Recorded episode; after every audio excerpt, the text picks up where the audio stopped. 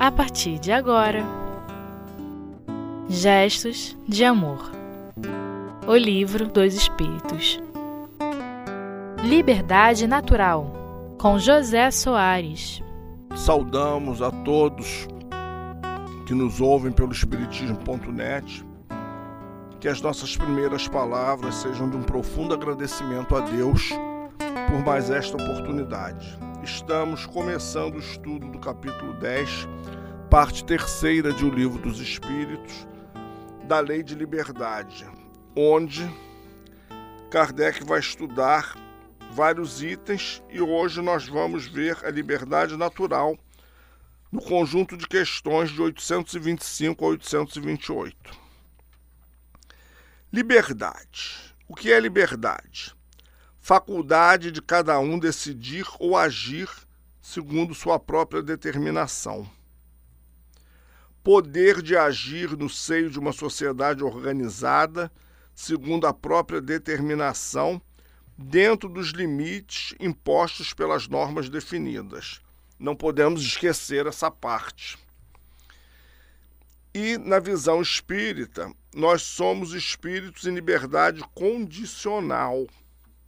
Sim, porque a nossa independência ela está diretamente proporcional, ligada ao uso que nós fazemos dessa liberdade.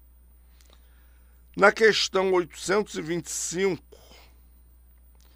os espíritos disseram a Kardec que nós não gozamos de uma liberdade absoluta, porque nós todos temos necessidade de uns para com os outros. O uso que nós fazemos da nossa liberdade nos leva à independência ou à prisão. Prisão dentro de nós mesmos, prisão que nós mesmos criamos, celas em torno de nós. Andamos como pessoas ditas livres pelas ruas, Vamos onde queremos, voltamos à hora que desejamos e, no entanto, estamos aprisionados às paixões, aprisionados a situações que nós mesmos buscamos por não sabermos decidir ou agir segundo a nossa própria determinação. No livro Obras Póstumas, Kardec estuda muito bem esse tema no subitem liberdade, igualdade fraternidade. Na questão 826, Kardec perguntou aos espíritos qual seria a condição na qual o homem poderia gozar de uma liberdade absoluta. A do eremita no deserto, desde que haja dois homens juntos têm eles direito a respeitar e, por conseguinte, não gozam mais de liberdade absoluta. No momento em que eu me junto a uma outra pessoa, surge uma relação, o estar junto com. E de, desde este momento, esta liberdade absoluta, ela deixa de existir. Porque eu tenho deveres para com o outro o outro tem direitos, eu também tenho. A minha liberdade acaba onde a do outro começa. Então nós temos direito e obrigações, direitos e obrigações. A obrigação de respeitar os direitos alheios, que não nos tira o direito de pertencimento. Nós nos pertencemos sim. É um direito que provém da lei de Deus. Nós somos responsáveis por tudo que fizermos. E quanto maior o nosso grau de conhecimento, entendimento, maior será a nossa responsabilidade perante a grande lei. A grande lei é a lei divina, a lei de justiça, amor e caridade. Então, nós seremos livres dentro das proporções aqui do nosso planeta Terra, dentro das nossas condições, seremos mais ou menos livres de acordo com o nosso caminhar, com o nosso proceder, com as nossas escolhas, com as nossas buscas, com os nossos focos, com o nosso entendimento. Porque às vezes eu crio uma prisão para mim mesmo nessa busca que eu faço, nesses contatos que eu faço, eu me escravizo dentro de um posicionamento que eu assumo. E eu encho a boca para dizer: eu sou livre, eu faço o que eu quero, como eu quero, do jeito que eu quero. Não, você não faz como você quer, do jeito que você quer, como você quer, porque nós temos normas, regras, convenções que a sociedade coloca, que as leis colocam. Desobedece uma lei civil ou uma lei criminal em nome do que você chama liberdade, para ver se você não vai responder a essa lei. Somados a responder à lei civil ou criminal, ainda como espírito imortal que somos, responderá à lei divina dentro de um processo evolutivo e que muitas vezes ele vem sediado, dirigido pela dor. Então, minha gente, vamos é, refletir com mais carinho sobre essa nossa questão da liberdade. Eu sou livre? Já paramos para fazer essa pergunta a nós mesmos? Quantas obrigações nós temos? Como é a nossa vida? Quais são aquelas obrigações que nós não podemos deixar de cumprir? E que muitas vezes a gente diz assim: ah, se eu fosse dono da minha vida, eu hoje não faria isso. Ah, se eu pudesse, eu hoje não faria aquilo.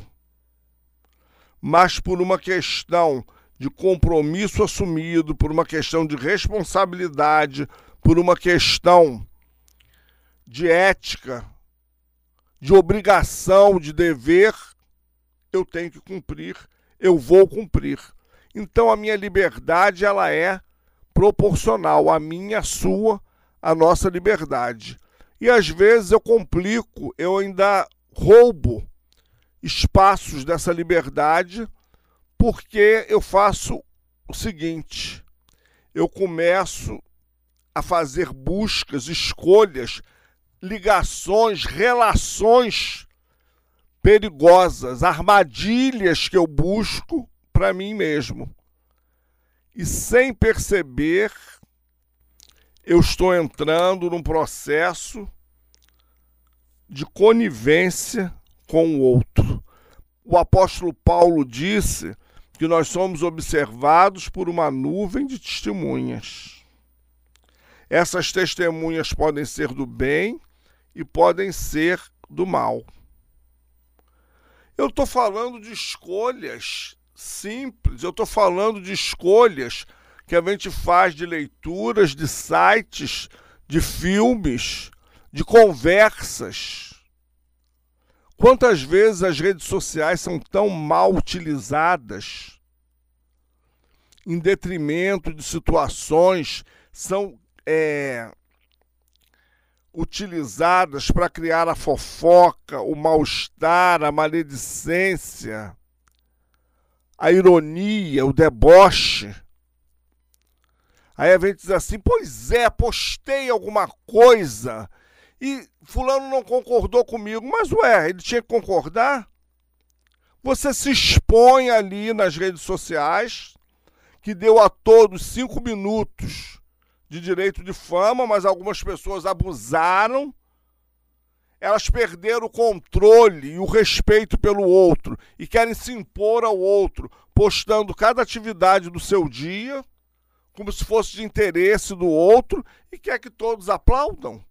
Você está se forçando ao outro, obrigando o outro a te aceitar e quer ser aplaudido toda hora? Porque ninguém posta nas redes sociais situação de penúria. Todo mundo posta que está muito bem, obrigado, sempre situação de comando. Ninguém posta obedecendo, ninguém posta comendo arroz com feijão, ninguém posta uma situação triste. Não posta porque todos têm essa necessidade de estar por cima. Nós vamos dar uma pequena interrompida para o intervalo, mas fica aí, porque a gente volta já já para continuar esse papo da lei de liber... sobre a lei de liberdade. Nós somos livres mesmo? Vamos deixar essa pergunta no ar.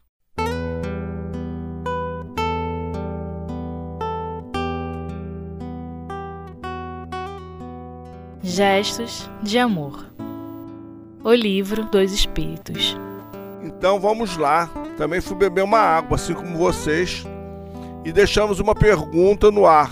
Nós somos livres mesmo? Eu vou deixar vocês pensarem sobre isso. E vamos à questão 828, porque na questão 827 os espíritos disseram a Kardec que a obrigação de respeitar os direitos alheios não tira ao homem o direito de pertencimento.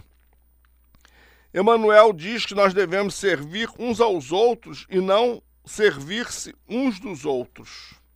Servir uns dos outros é usar o outro.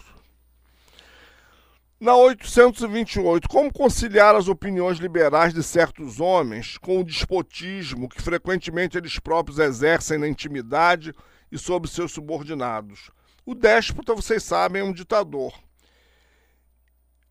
Eles têm a compreensão da lei natural, mas ela é contrabalançada pelo egoísmo e pelo orgulho.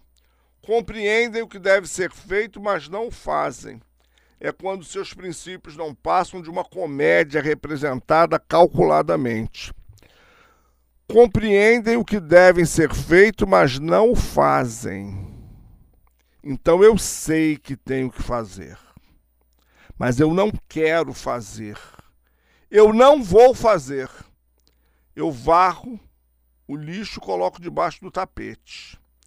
Alguém vai encontrar esse lixo, vai me chamar a tirar, ou então vai ter que tirar.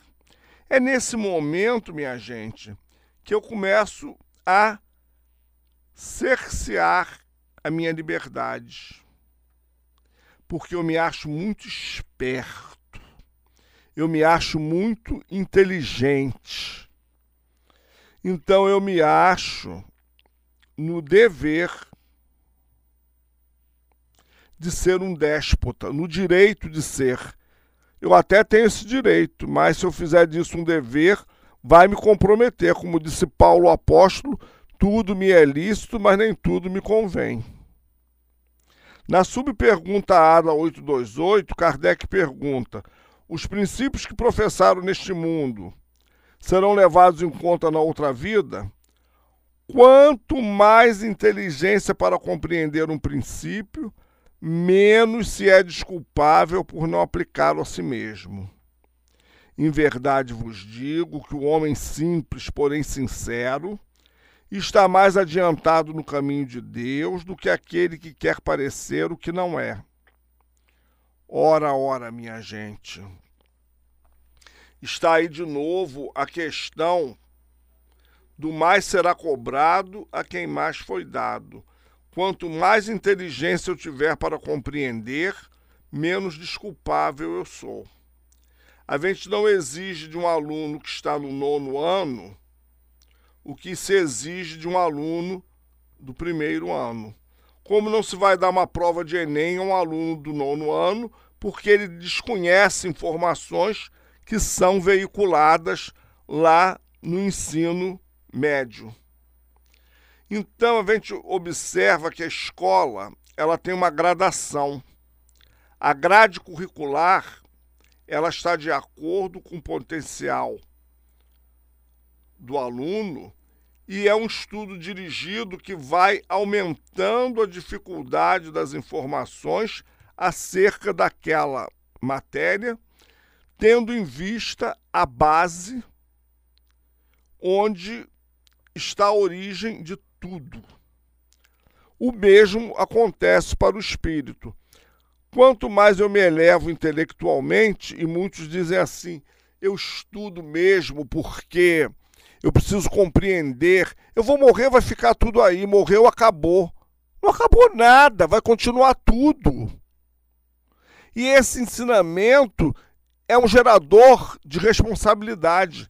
ele aumenta a nossa responsabilidade, porque quanto mais eu sei, mais responsável eu sou por conta de tanto conhecimento que eu detenho. Quanto mais conhecimento eu detenho, é esperado de mim uma posição mais inteligente diante da sociedade, diante dos meus pares, diante daqueles com quem eu convivo nas minhas diversas relações.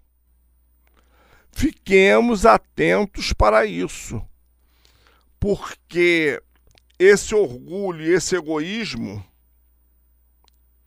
que são almas gêmeas, são é, jungidas,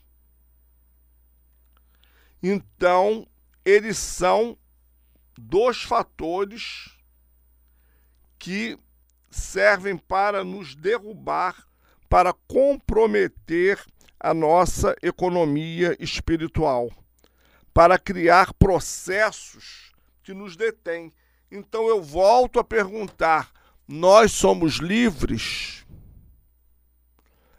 Analisemos o estudo da lei de liberdade com Allan Kardec. Pensemos em cada questão que está sendo trabalhada e vamos nos colocar nesse contexto com o que somos, com o que temos. E vamos responder: eu sou livre? Porque esse processo de se desnudar intimamente ele é muito trabalhoso. Não é esse processo de tirar a roupa, entrar no banho, sair, vestir a roupa de casa ou vestir a roupa do trabalho, a roupa da praia. Não. O espelho é a nossa consciência. E eu vou tirar minha roupa, não é essa que cobre o meu corpo e cobre até deformidades. Eu vou ficar nu diante de mim mesmo. Eu vou me desnudar e esse processo é doloroso, esse processo de autoconhecimento, ele pega pesado, mas ele é necessário para o nosso crescimento, para o nosso entendimento acerca da lei de Deus, do nosso conhecimento e da melhoria das nossas relações e das nossas instituições. Quando a gente fala de instituições, a gente fala de família, de vida profissional, de sociedade. Eu quero uma sociedade melhor. Mas será que eu contribuo para essa sociedade melhor? Como estão os meus pré-conceitos? Como está o meu respeito em relação ao outro, convívio com o outro? Como é que eu me comporto? Qual é o material que eu ofereço? Eu sou uma pessoa disponível para ajudar, para fazer o bem? Temos que pensar nisso tudo e irmos analisando pouco a pouco e formando o nosso amálgama. Não do outro, o meu, eu só posso formar o meu. Porque esse trabalho é único, pessoal e intransferível. Pensemos nisso a gente já está chegando ao final das nossas despretensiosas reflexões. Eu faço questão de repetir isso, porque a ideia é dos grandes espíritos que foram questionados por Allan Kardec e elas visam mexer mesmo com a gente. Elas visam dar um sacode. Eu não posso ser mais o mesmo depois que eu peguei o livro dos Espíritos e li essas questões alguma transformação, alguma mudança vai ocorrer e é preciso que ocorra. Para isso eu estou buscando, porque eu quero aumentar o meu potencial de liberdade. Se eu pensar num Bezerra de Menezes, num Francisco de Assis, num Chico Xavier, num Gandhi, eles são livres. Muito mais livres do que eu. Porque eles conseguiram já quebrar algemas que lhes prendiam a situações extremamente dificultosas que eles um dia criaram para eles. Não pensemos que eles tenham sido criados exclusivamente como Gandhi, como Bezerra de Menezes. Foram simples ignorantes como nós, com oportunidades idênticas às nossas A diferença é que souberam aproveitar. E vamos aproveitar o que está chegando até nós? Que Deus nos abençoe, que Jesus nos ilumine e que a gente possa fazer essa reflexão com muita paz, com muita tranquilidade, com a ajuda de Jesus, com a bênção de Deus e com o nosso desejo de querer melhorar. Muita paz para todos.